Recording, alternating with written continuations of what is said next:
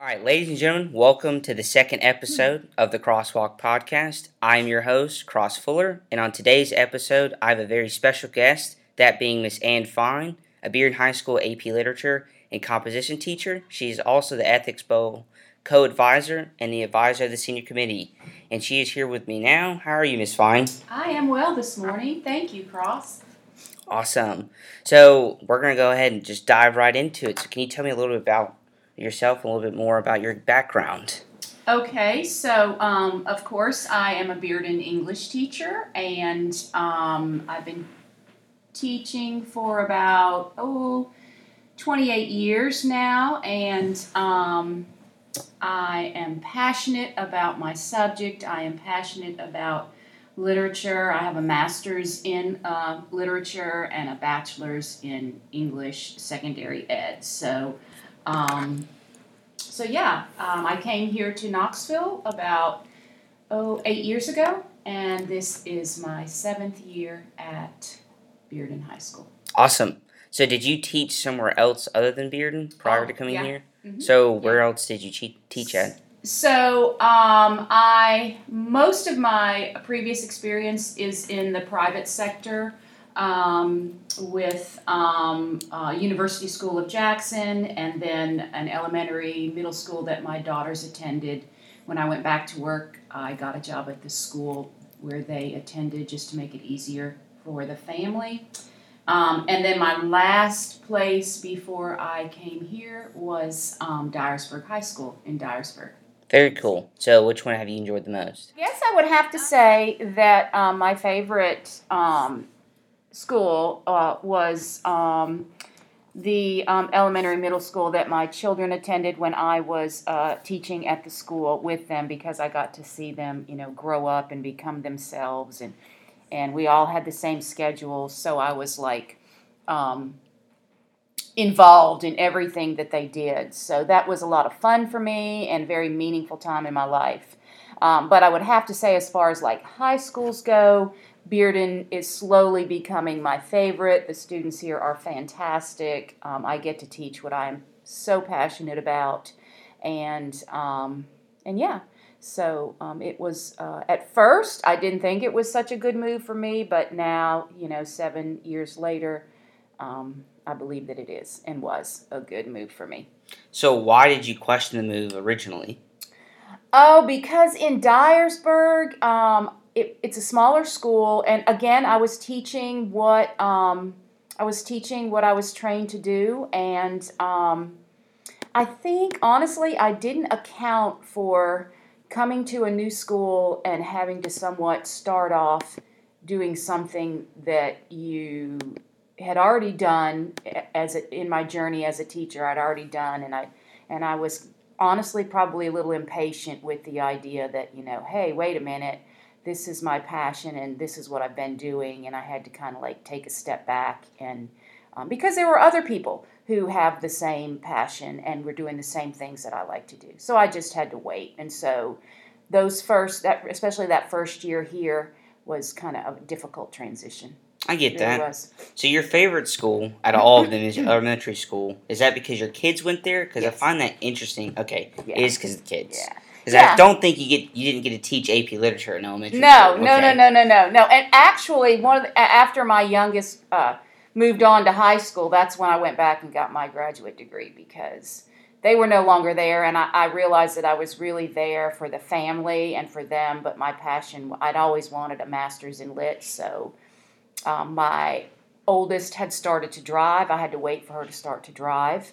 And she was a sophomore, and she got her license. So, um, mom got to tra- uh, go to Memphis, and you know follow one of her goals and dreams. Very cool. That's awesome. So, speaking of literature, what are some of your personal favorite novels that you enjoy reading or enjoy teaching? Um, oh my gosh, I have got several, several, several. You know, it's hard um, for me to pick just one, but the ones. So one that I read this summer is called A Gentleman from Moscow. Some of our, some of your listeners may have read it already. I've, I've come across some students who have actually read it, and some um, colleagues who have read it. So I think that will become um, like a modern a modern classic, if you will. Um, of course, as I lay dying, as as as you know we were talking about earlier, and um, Frankenstein, The Kite Runner, Beloved. Oh my gosh, if you want to talk about like really experiencing and, and using fiction to experience what other people are going through and what other people have to put up with in their lives,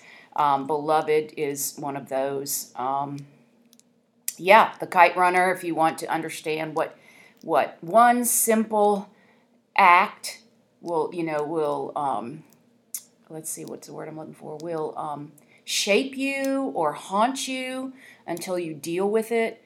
Um, you know, the kite runner is a perfect way to engage and experience that.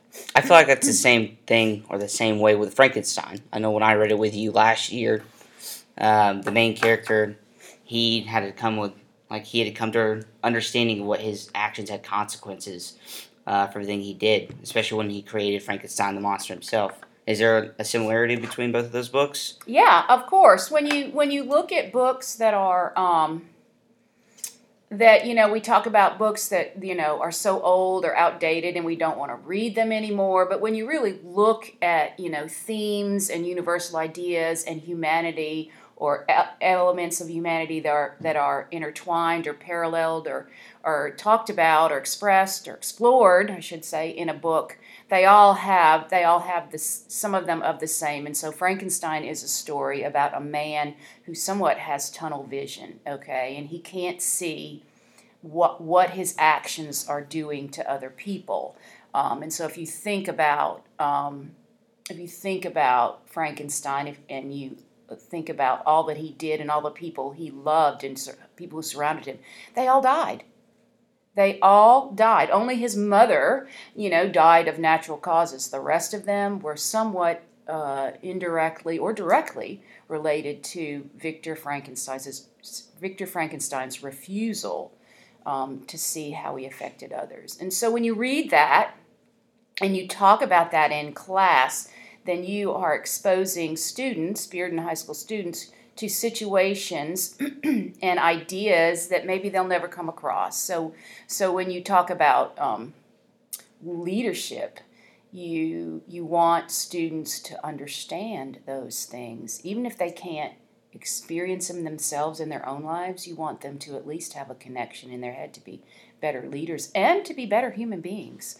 Um, you know, on the flip side of Frankenstein, don't forget that the creature too was this um, uh, abandoned he was abandoned. And so you know what happens to human beings when you know we in, abandon them or you know when we just betray them or don't think about you know how they're feeling? And so you know frankenstein has a frankenstein has a lot of good lessons. Yeah i think you touched on quite a few. a lot. so the first one i want to dive into is you talk about we just compared kite runner and frankenstein to each other and you said it's representation of humans and human nature. Is this because human nature has not changed over time? Like we we read these books to understand the past, yet it's still our current future, just with different circumstances. Exactly. And so, you know, I was listening to a, po- a podcast myself. Um, oh, what is the name of it? Um, Coaching for Leaders. Believe it or not, I listen to that on my runs and walks. They're like, you know, listen to this podcast and listen to that one too. Awesome. Thank okay?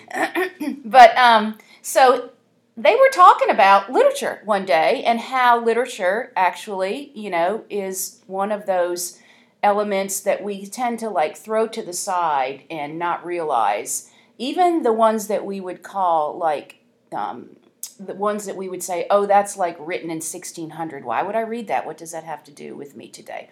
Well, because being human is being human, right? And so Shakespeare, one of the first humanists, was the first person to explore what it meant to grieve, what it meant to be jealous, what it meant to, you know, have family relationships, you know, what it meant to be asked in Hamlet, asked to do something that is is for your father, but it's totally against what you believe as a Christian or what you the what you believe as as your as as a human. And so he was asked to murder somebody, and so you know um, that you know those kind of things come up in our lives. So to think to think that we don't need to read those And this is what I got from that podcast. To think that we don't need to read that is almost like we believe that our society is perfect, Mm-hmm. right? Very and so we're not. And so if you think about it, think about what people will think about us a hundred years from now, right? And to, to ignore maybe Shakespeare or anybody else that has written something in a in a past um, decade or you know in a past century in the 1600s is according to them the, the I thought it was very interesting is is very is kind of arrogant on our part to think that we can't learn something whether we believe it or not still believe it or not to think that we can't learn something from reading that. I agree with that. Um, so you mentioned a lot of other topics when talking about Frankenstein and Kite Runner and Hamlet. I think another thing is, especially with Hamlet, is sacrifice. I think that's a big one you talked about. You know, Hamlet has to make a choice. Um, you know, either sacrifice and take the guilt on himself, or he makes the decision to um, murder his new father. So I think that's a big part about leadership. You know, sacrifice comes in whenever you don't want it majority of times, but you have to make a choice. There's only only two, and there's always consequences, good or bad, with both. What's your opinion on that, and how does literature play into that?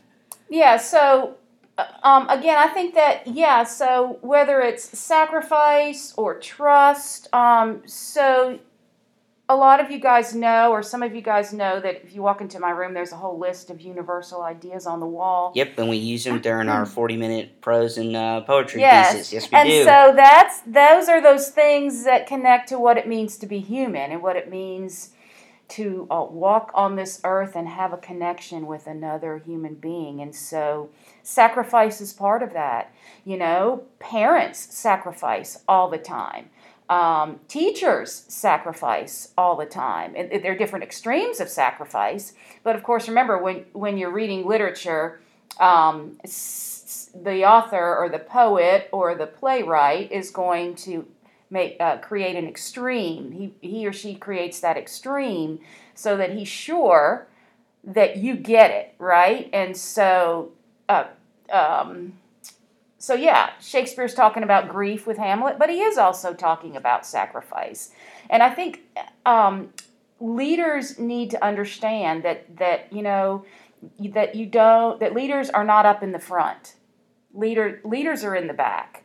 And it, you know, if you're truly want to, you know, lead your team or lead your group, you have to imagine yourself with imagine the team without you, and um, empower them rather than you know you being up in the front. Whether it, you know, no, I can't even think of an example, but you know, you putting yourself first before them. They have to come first, and ultimately it's a sacrifice for you, but ultimately the whole team will improve because that ex- that leads them to believe you trust them, you're willing to go to bat for them, um, you're transparent with them, um, you respect them, um, and so yeah, so that's to me that all wraps up in the idea of sacrifice. I think that's well said. You know, I'm currently in Leadership 3 right now. We're reading a book called Leaders Eat Last. I've read this book a few times.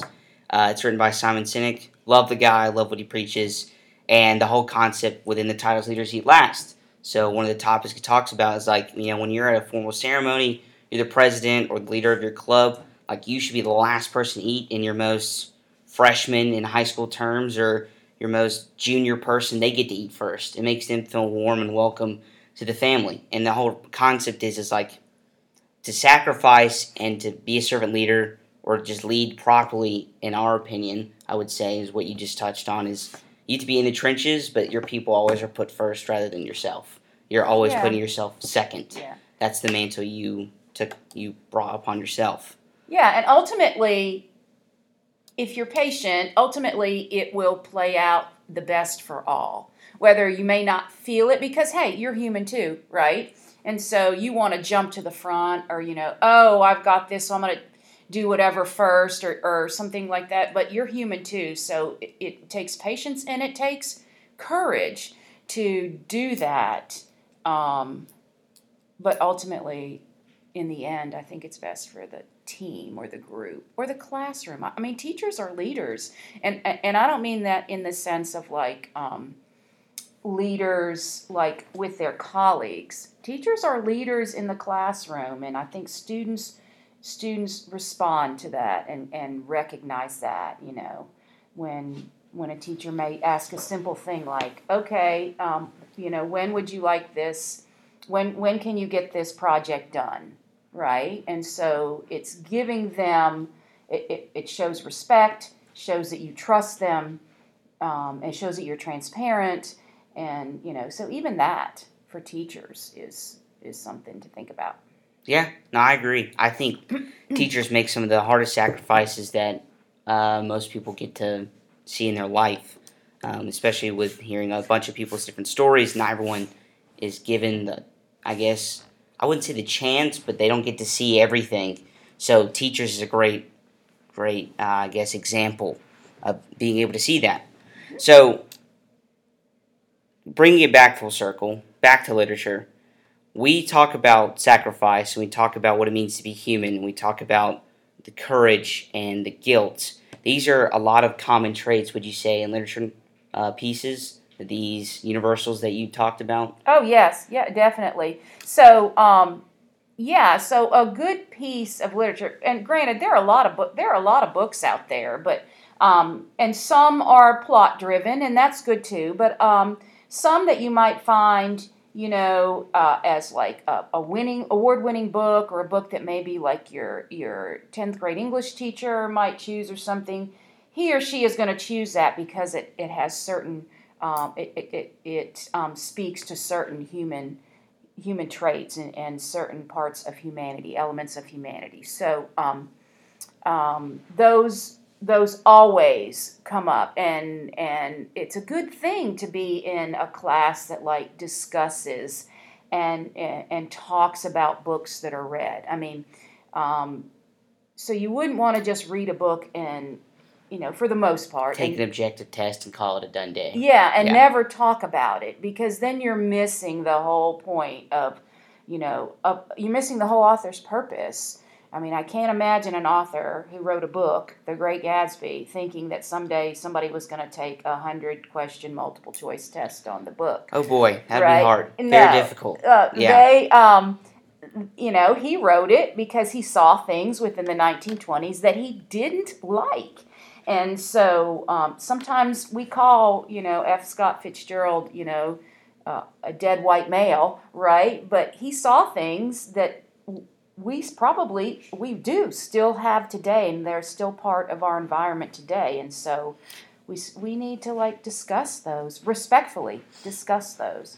And i think you touched on a great point. So we talk about the great gatsby and all these other novels. Is that an indication why these authors write them? Because we lack them as leaders today in today's world? Is that a big reason why you know the english curriculum might teach these things to kids um, yes, I would say I know here at Bearden, which is a uh, you know I'm going to plug Bearden's English department here, which is one of the reasons why um, you know we're such a good strong department is because we have all of our teachers are very um, connected to what their students need and what's happening in the world today, and um, how whatever they choose to expose them to will help them.